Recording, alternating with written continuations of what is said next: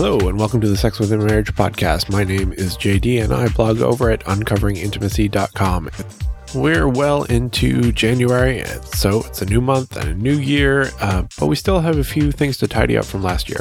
One of them is the anonymous questions that we received in December from our Have a Question page. Uh, before we get through them, uh, I want to let you know about a new product that we have in our shop. I had a reader ask if our Truth or Dare game was available as a printable. Many years ago, I built a free web based version of it, which you can find in the show notes. And frankly, it was just a fun project to brush up on my jQuery programming skills. Uh, it's not the best interface, sometimes it breaks and I don't realize it. And if you refresh the page, then your session is lost and you have to start over. And that's why it was free. But this reader wanted to know if he could buy a printable version, one that doesn't lose your spot when you hit the wrong button while both of you are getting all worked up and ready to go. Plus, uh, lube and laptops, not a great mix. Uh, so I took some time and built it this December. And it's been in the shop for a couple weeks actually, but I haven't told anyone about it other than the reader who asked for it. Uh, of course, a few people have already found it and have been enjoying it. So if you liked our online version, or if you just want to try the printable one, you can grab it. Uh, I'll link to it in the show notes uh, as well. To our 59 supporters who give $5 or more a month, check your email. You got it for free. And if you have been thinking about joining our forum as a supporter, now is a great time as all new $5 a month and more supporters get the printable Truth or Dare game for free this month. All right, with that out of, that out of the way, let's get on to our questions. So, question number one is What do you do when you are sitting on his face and your legs start shaking? And then she said, just to clarify, while sitting on his face, he's eating you up. So, it depends on why your legs are shaking. Some people's legs shake because they get really aroused. If that's the case, then enjoy it. If it's because you have a strain on your legs, then you should probably either shift position somehow so that won't cause as much strain, or change positions or change activities. Um, not sure what else to say. It wasn't much to go on there. So, question number two. Hi, Jay. My wife and I were separated for a year. We did date other people during this time and lived apart. The separation came about, about as a result of my infidelity. We are now living together again. At the time, we had been married for 24 years. What I have observed are changes in my wife, such as waxing pubic hair, which pre- previously she looked at the suggestion with disdain. She also now listens to music, which a year ago she wouldn't have.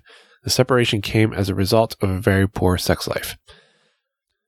I've been using Viagra or Cialis for a few years, thus, total spontaneity is usually not possible, yet my wife will act as if it should be. Yes, she is aware. I choose to love my wife, however, I do feel that she seems to destroy me on all levels, even though she says she loves me. What am I to do? All right, so for myself and a lot of our supporters in our forum, uh, we felt that there was a lot of missing information here. For example, we're not sure at all what causes you to feel destroyed on all levels by her. Is it because she got interested in sex during your separation? Is it because she wants sex to be spontaneous and you can't be? Is she making condescending or humil- humiliating remarks due to the erectile dysfunction? Uh, we don't know. So it makes it a little hard to give any advice because we're not sure of the situation. We did have some ideas though. The first uh, would be marriage counseling.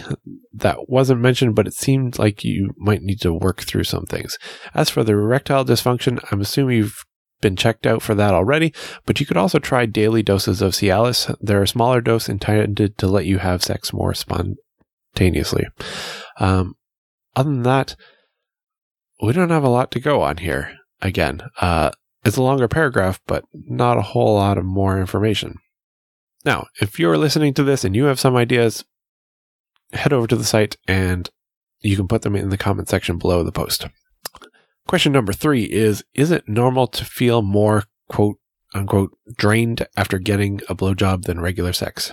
If not, any tricks to get the same feeling after regular sex?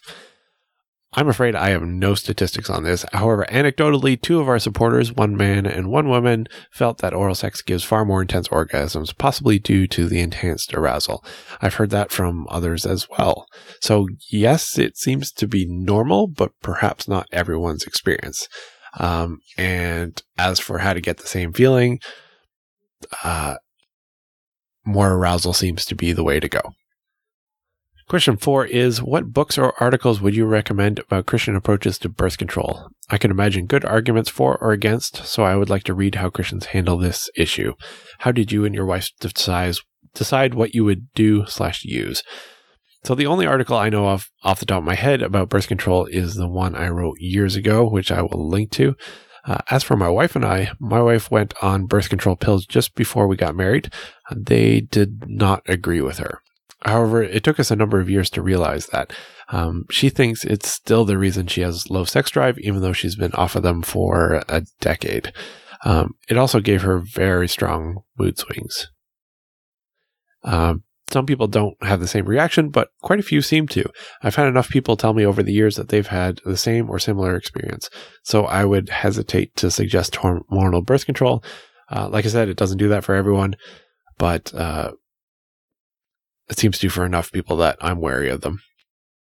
Of course, I'm also individually biased against them because of our experiences. We tried condoms a few times. I don't think very often. Frankly, once she went off hormonal birth control pills, we started having kids, and we used the natural family planning method, tracking cycles and temperatures, etc., for quite a while, and ended up having five kids. And that might sound like a reason not to do that, but actually, we pretty much had them when we planned to, or at least the first four. The last one, we weren't sure if we were done or not, um, so we weren't being too careful. And then he came along five years ago. Um, while my wife was pregnant, I got a vasectomy. Uh, I spent quite a while thinking about that before deciding to do it.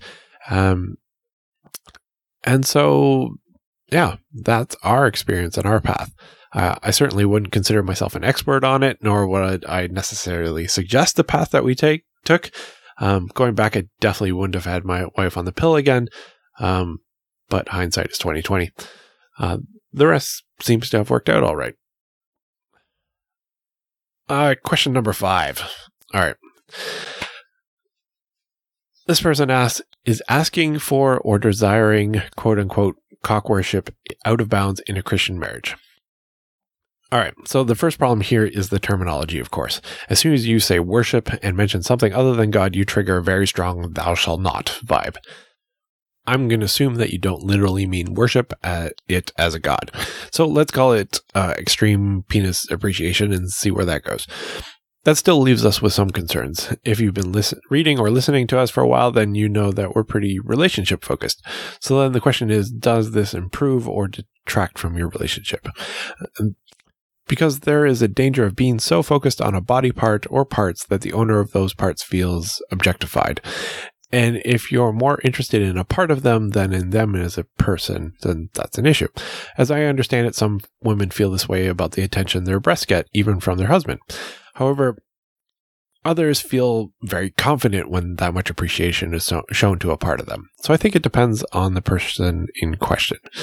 And then there's a question on where on the spectrum we're talking about in terms of appreciation because this topic can go anywhere from I really like your penis to this definition from the Urban Dictionary, which is the act of turning into a quivering, wet idiot when presented with a penis in front of your face, which to me that feels like a bit much. Uh, likewise, their list of activities range from fairly tame to perhaps a bit over the edge. Um, they say this act includes drooling, lip smacking, kissing, fondling, stroking, touching, sucking, whining, begging with the mouth, feet, face, hands all over the penis. Uh, personally, I think that appearing as a drooling idiot begging to let your feet touch their penis is a bit too far along on the humiliation line that I've mentioned in other posts. However, much of the rest of it just sounds like an enthusiastic handjob or blowjob, and I don't see anything wrong with that. All right. And number six, these ones have been really quick this week. Uh, this person writes I'm a 14 year old male and I'm worried about my health and future. Last time I masturbated, brackets, I am ashamed, I saw blood in my sperm. I'm wondering if it's a sin to masturbate for medical reasons. All I want to know is if my sperm is healthy. I'm ashamed if I do it, but I want to know if it is healthy and ready to make a family in the future. Please tell me if masturbating for medical reasons is a sin. May God bless you. Okay, so you're not going to be able to tell if your sperm is healthy simply by masturbating. Go to a doctor if you're concerned. Blood in your semen, I think, is a good reason to get checked out. And I think that's all I'm going to say about that because you're a minor and the laws about such things get very complicated when you have readers and listeners all over the world. And I don't know what they are exactly. So I'm just going to stop there. And those are all the questions I'm answering today. There are two more that came in that require a much longer answer. So I'm going to be writing and doing podcasts about them. In case you didn't know, these responses are available both as blog posts and podcast episodes. Uh, sometimes people don't realize that we have a blog and a podcast, uh, or vice versa. And if you're listening to this on the podcast, please consider leaving a rating and a review if you haven't already. They help others find us and get help for their marriage.